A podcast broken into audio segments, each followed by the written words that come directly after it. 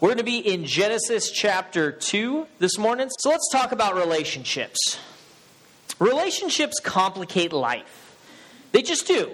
It's just true. They take time, they're often painful. I'm fairly certain that if we took uh, a poll of every single person in this room, what we would find is that there's not there's no one in here who's an adult who hasn't in some way been scarred deep down by some sort of relationship. Whether it was an, a romance that fell apart, whether it was a friend that betrayed you, or just a kid that constantly stresses you out. None of us is free from these kinds of things. Which then makes me ask a question why, what, why bother with it? Like, do we really need these things? Now, some of you are extroverts and you're like, of course I need relationships. But let me just pull the rug out from under you and say, I am a strong introvert. I am not so as convinced as you are that we need relationships in our life. Um, I am super content being alone in a chair with a book and some coffee. Like, just letting you know that. Uh, there's a.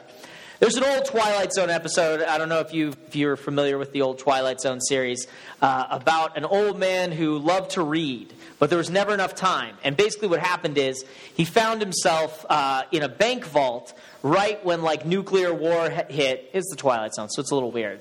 And he woke up and he realized he was the last man on Earth. And so he had all this time. There was no one to be around, and there was like nothing. He had nothing but books to read, and that was all he could do for basically the rest of his life. And I remember watching that episode, and I think it's supposed to be tragic, but I remember thinking, like, I could get into that, man. That's, oh no, that's my kind of dick.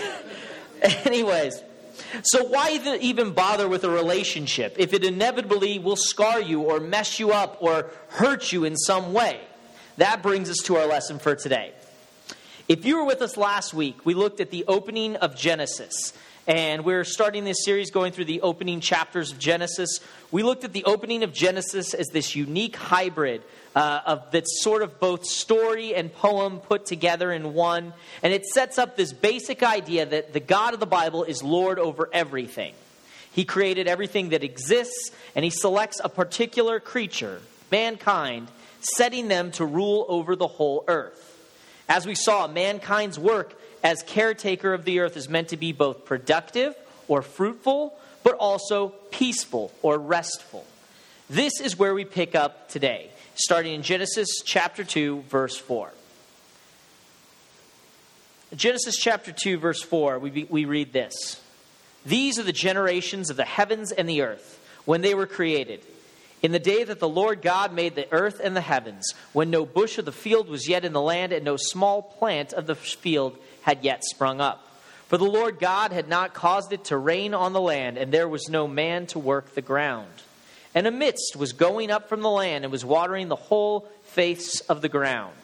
Then the Lord formed the man out of dust from the ground and breathed into his nostrils the breath of life, and the man became a living creature.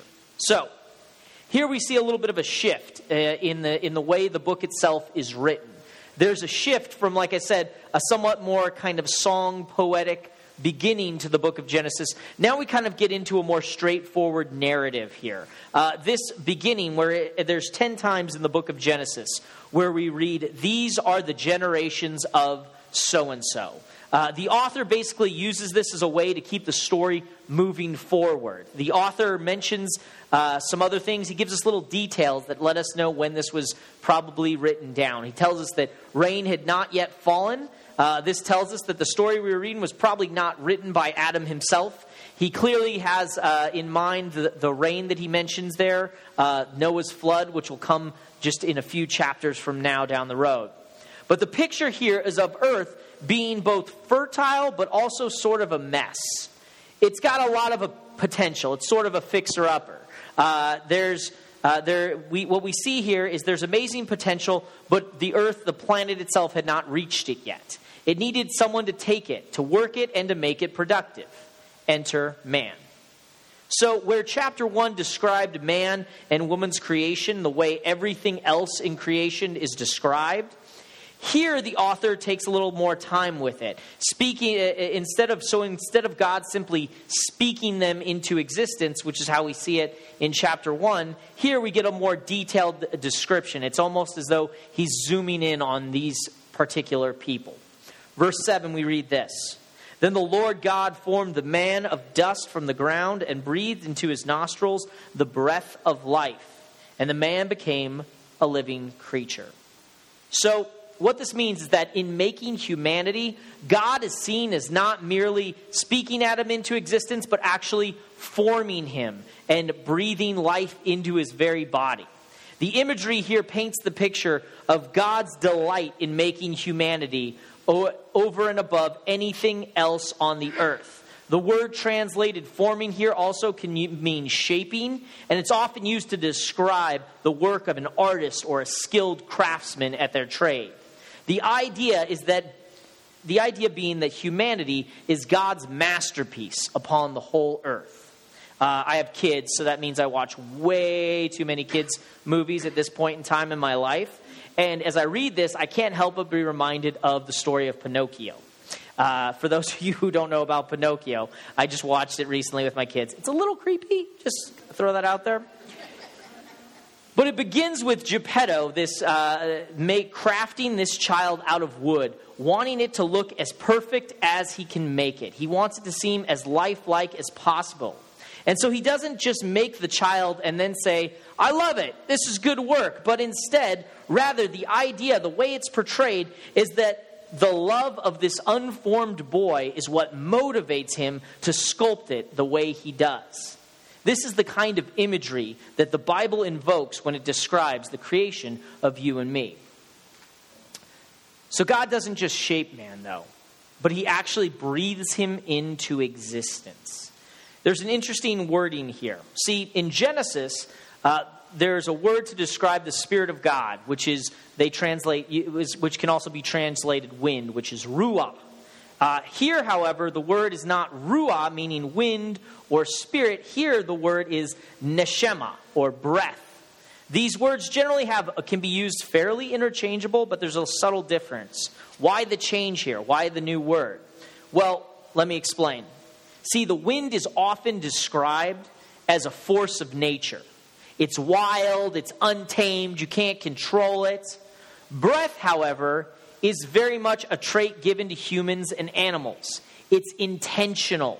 You breathe by breathing on something, there's a certain amount of intentionality here. Let me put it this way. When the wind blows over your garbage cans outside, we end we don't end up uh, accusing the wind of any ill motives right like we don't go how could you do this to me i just spent i, I just put these out here uh, the night before just because i was tired and i didn't want to wake up early in the morning. We don't we don't accuse the wind of ill motives. However when a person gives cpr into a dying person so that they can live and breathe so that they can breathe we don't say hmm funny weather we're having here recently right we don't think of that as simply being an accident. It has intentionality. So the idea of God breathing into man's lungs, it's literally like him giving CPR and bringing Adam to life. So God, like a master sculptor, forms Adam and breathes on him, bringing him to existence. Then we read this in verse 8. And the Lord God planted a garden in Eden, in the east, and there he put the man whom he had formed. Out of the ground, the Lord God made the spring, uh, made to spring up every tree that is pleasant to the sight and good for food. The tree of life was in the midst of the garden, and the tree of the knowledge of good and evil. Verse 10 A river flowed out of Eden to water the garden, and there it divided and became four rivers. The name of the first is the Pishon. It is the one that flowed around the whole land of Havilah, where there is gold. And the gold of that land is good Bdellium and onyx stone are there. The name of the second river is Gihon. It is the one that flowed around the whole land of Cush. And the name of the third river is the Tigris, which flows east of Assyria. And the fourth river is the Euphrates. If I butchered any of those names, sorry. So no sooner did is he brought to life that humanity is then put to work. So we read that God planted a garden and, plant, and put man to work in it. This is a sort of an interesting thing that I got to be honest with you, I never realized until reading it this very time. That God literally plants Eden and then puts Adam in there to take care of it. This is also, I believe, a perfect picture of all of life. We see God doing the heavy lifting, and then he asks to take care of, the, of it. So here we see God creating and bringing to life a garden, and then he says, Adam, this is the place I want you to work. But why a garden in Eden? Why start there with civilization?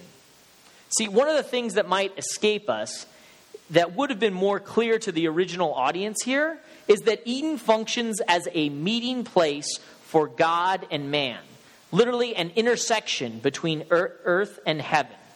So while God is being described as present everywhere elsewhere in scriptures, also the Bible points out that God makes himself known especially in particular locations. So, for example, during Israel's time in the wilderness, it was a place called the tabernacle. As they came to their own land, it became the temple. And the temple was a special place. Uh, I like the way one pastor put it. He, com- he compared it uh, with getting like a hotspot on your cell phone reception.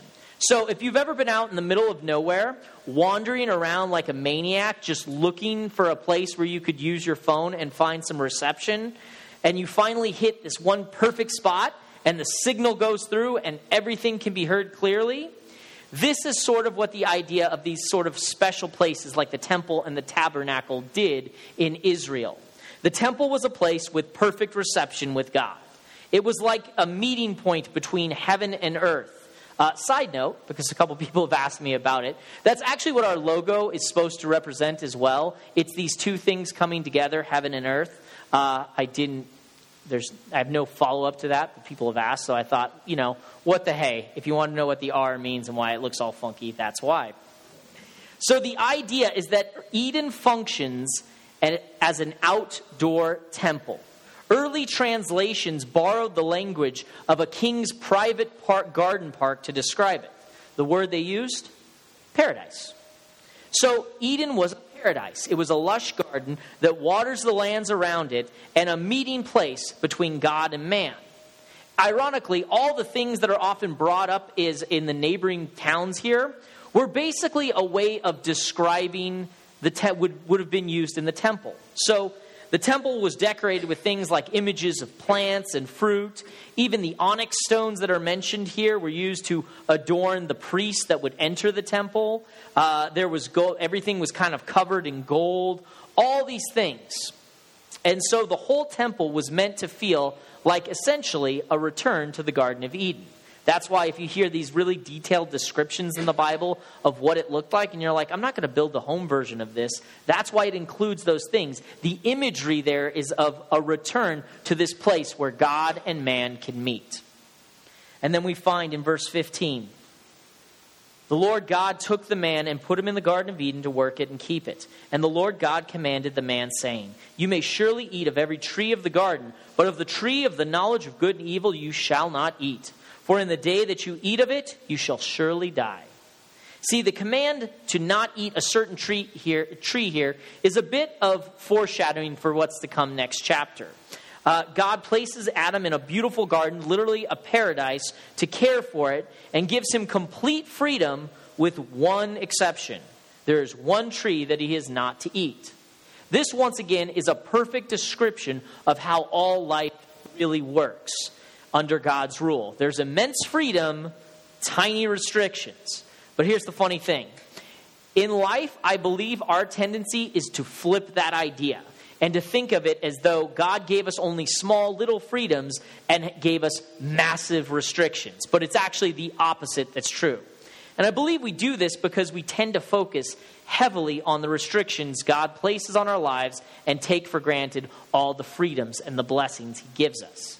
So God looks at life from an eternal perspective, and we're far more short sighted. Guys, I'm just going to be honest.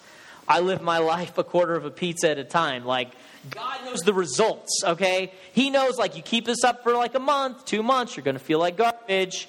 And so he sees these things. This is the same kind of idea. The person who thinks this way simply can't, who thinks of God as being simply restrictive and just a, and just a cruel taskmaster full of rules can't conceive of all the pain and frustration and long term effects that come with living a life a certain way. So when God sets up, uh, restrictions, he does so knowing the long term effects, not just the immediate pleasure. Now, what this means is that when God says to be faithful and give yourself only to your spouse, when uh, people see this as restricting now. How could he, how could he limit me so? Or when God says to be sober minded, or when, he, or when He tells us to not desire what someone else has, whatever we might find. What we need to understand is that God isn't holding you back from something. He's not holding you back from something good. Rather, He's holding you back from something destructive. And what we miss is that God's commands are both protective and liberating. We'll look at more of this, how this distortion works, how, how we tend to distort the truth next week. Uh, but for now, I simply want to point out that God restricts things to benefit our lives, not to hold us back from some kind of joy. We read then in verse 18 Then the Lord God said, It is not good that the man should be alone, so I will make a helper fit for him. Now, out of the ground, the Lord God had formed every beast of the field, every bird of the heavens, and brought them to the man to see what he would call them. And whatever the man called every living creature, that was its name. The man gave names to all the livestock, to all the birds of the heavens, and to every beast of the field. But for Adam, there was not found a helper fit for him. So the Lord God caused a deep sleep to fall upon the man, and while he slept, he took one of his ribs and closed its uh, closed up its place with flesh. And the rib that the Lord God had taken from the man, he made into a woman and brought her to the man. Then the man said, This is at last bone of my bones and flesh of my flesh. She shall be called woman because she was taken out of man. So, the first thing I want you to notice about this is what God says. It is not good that man should be alone. This is also the first time, by the way, guys, in the entire Bible when God pronounces anything not good. So you go back to Genesis chapter 1. God makes it. It's good. God makes it. It's good. God makes it. It's good. He rests. It's very good. Okay? He does all this. This is the first time we, we read there's something not right, something not the way it's supposed to be. So far, everything's been defined as good or very good. So when God looks at a situation and says, there's, not, there's something not right there, it should prompt us to listen. So, notice that this statement is also made despite Adam having a healthy relationship with God. There was no sin at this point in time, nothing to come between Adam and God's relationship. And yet there was still something missing in his life, something lacking. This shows us that you and I were made for relationships with both God and other people. It's natural and healthy for us to seek out people to share life with. In other words, you weren't meant to live like a monk. You were made to interact with the world and to have people in your life. And so, God starts here with the person you should obviously have the deepest intimacy with. Your deepest human intimacy should be with your spouse. Thankfully, God has a solution for Adam and his loneliness. He says, I will make him a helper fit for him. Pause for a second. Hold it right there. See, we need to talk about what it means when it says that woman is a helper, because this can get often confused and some people are going to say like oh this is just this is a great example the bible has has disregard for women when it says sees them this way it sees them as just a helper and we think it's meant to be like a derogatory term like she's second rate human being that's not at all what this means you know who's most frequently described as a helper in the bible it's God. God is most frequently described as a helper. Elsewhere, this word is used to convey the idea of military assistance, speaking of a nation that comes to another nation's rescue in battle. You see, Eve isn't just coming in because Adam doesn't know how to do his laundry or how to wash the dishes here. She literally rescues him from his loneliness. Not only that, but if you look at the command God gave to man, be fruitful, multiply, fill the earth, and subdue it. Things like multiplying and filling the earth would be impossible were it not that God created both man and woman. See, Adam wasn't going to do much multiplying on his own. Eve allows Adam to complete the work God had created for them to do. Were it not for the appearance of this helper, God would have given Adam a task that he was destined to fail on. Therefore, the work that God has created for mankind can only be accomplished with both sexes, male and female. So God trots out, the story goes, God trots out all the, te- the creatures before Adam, and none of them is a good match. So God goes back to work. He puts Adam under for what appears to be the first surgery. He creates something of the same type of Adam, but yet still, still unique and different as well. There's a beautiful moment that this passage brings out as well. I, I, I had never noticed this before this week studying this passage. It's that God actually presents Eve to Adam. She's presented like a father giving his daughter away at her wedding. And Adam likes what he sees. So, after a long day of wondering if God was going to have him marry a giraffe or something, he does the only natural, rational thing in this instance. He bursts out in praise. He says, This is at last bone of my bones and flesh of my flesh. The idea of flesh and bones occurs frequently in the Bible. It's a way of showing closeness. So, in our day and age, we tend to talk about flesh and blood. Is my thing failing on me? Awesome. There we go. so, we tend to talk about things in flesh and blood here, but in the Bible's time, they tend to talk about flesh and bone. The idea was that there was, uh, there was a closeness there, a similar way in which they were knit. And this close bond between the man and the woman is even seen in their names. In Hebrew, the names are Ish for Adam and Isha for Eve, one flowing from the other. The idea is that Eve's name builds on Adam's, just as her work builds on Adam's work. Then the author breaks from the story to give us this statement Therefore, a man shall leave his mother and hold fast to his wife, and they shall become one flesh. And the man and his wife were both naked and were not ashamed. So don't miss what God is saying here. The author's point is to isn't so to subtly tell you to simply move out of your parents' basement when you get married, though that might be a good idea. In ancient times, the whole family would live on the same property. So it's not like he's saying it's time to move out, Adam. That's not even the idea that this culture would have used. His point is to illustrate the idea that there is a separation from an old life and an embracing of a new one that begins. Likewise, the idea of pointing out their nakedness isn't to suggest that the whole world was essentially meant to be one big nudist colony. Rather, it shows us that there is a complete openness here. There's nothing between this man and this woman. And so there's meant to be a complete openness in their relationship, which is what a healthy marriage is supposed to be.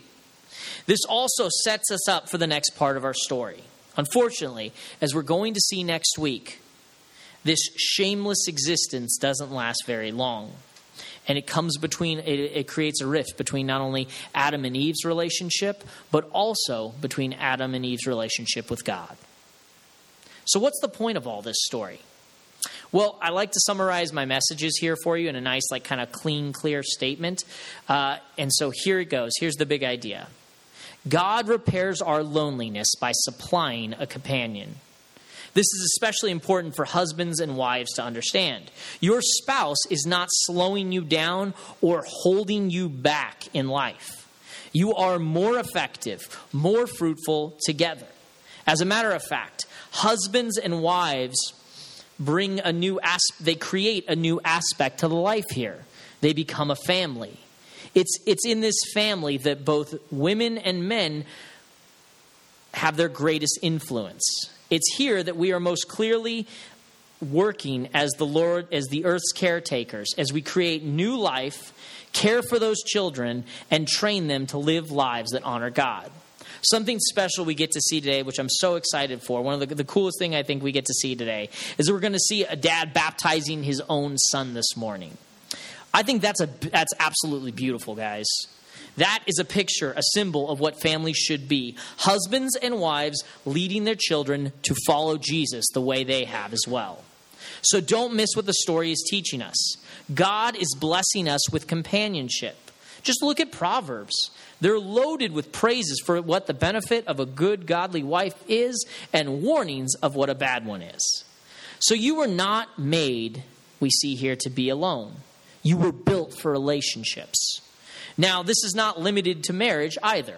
So the Bible starts with the most important of these human relationships, marriage. So it makes so it makes sense that all the other relationships would follow too.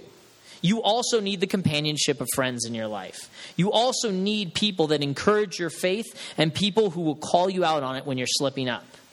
That's what we do as a church. We all need it. Now, this idea of loneliness and help goes even a step further as we go along the Bible. See, Paul the Apostle, in his letter to the Ephesians, says this. He says that this statement we read here refers to Christ and the church as well. Therefore, marriage is meant to be a picture of the gospel. How so? Because the gospel story is this God, seeing our loneliness, in this case, in this case, it would be our separation from Him, supplies a helper. In this case, Jesus. In this, there is also a separation from an old life and a joining together of a new one that is experienced, where there is a restored relationship with God and man through faith. Just as Adam gives of himself to create Eve, so God gave of himself his only Son to create the church which is often referred to as the bride of Christ. So, what does that mean for you and I? Well, healthy marriages will help point people to Jesus, and the gospel message also informs us what a healthy marriage should look like. It's funny how God makes all that stuff work together, isn't it? It should also give us comfort when we str- have struggles in our relationships even in marriages. See, I take comfort in the fact that the most perfect of marriage that there is, the marriage of Christ and his church, is horribly one sided. So the moment you think to yourself, I do all the work in the relationship and they do nothing, just understand that is nothing compared to the relationship of you and God, okay? You are always, we are always the lazy spouse in this relationship no matter how hard we try. He's the perfect husband, but we are not the perfect bride. Yet still, he promises to, ever, to never leave us nor abandon us. And so, what I want you all to take away from this morning is that God made you for relationships. So, don't avoid them. You need all kinds of relationships in your life. Don't shy away from them because you like to be alone, or because you're scared, or because you've been hurt before. As a matter of fact, if there's any place where you should feel comfortable to pursue those relationships, that you should feel safe, it should be here among God's people in the church. And so we see here that God repairs our loneliness by supplying a companion. When it comes to our greatest need, our deepest loneliness, the separation of God and man, he supplies his son, Jesus. So God created Adam and placed him in a paradise. And when Jesus hung on the cross, he told a man hanging next to him, a criminal, Today you will be with me in paradise. All that sin is broken, God has repaired in Jesus. He is the helper we so desperately need. And when we, by faith, trust in him, we are welcomed back by God into paradise. To that I say, All glory to God. Let's pray. Lord, we thank you. We worship you. God, you are a great helper. You help us in our greatest need. God, you created us to not be alone. And when we were separated from you, you sent your Son. You sacrificed of yourself so that we could be restored. God, help us to dwell on the great truths of the gospel this morning. God, help us to see our own faults and failures and be quick to confess them. Help us to not focus too much on the faults of others. Help us to forgive them. And God, most of all, make our relationships, especially in the church, an example of how you love us. God, as we continue in worship this morning, be lifted up, be glorified. We love you. Lord, as we take the Lord's Supper, help us to remember that this is the great sacrifice.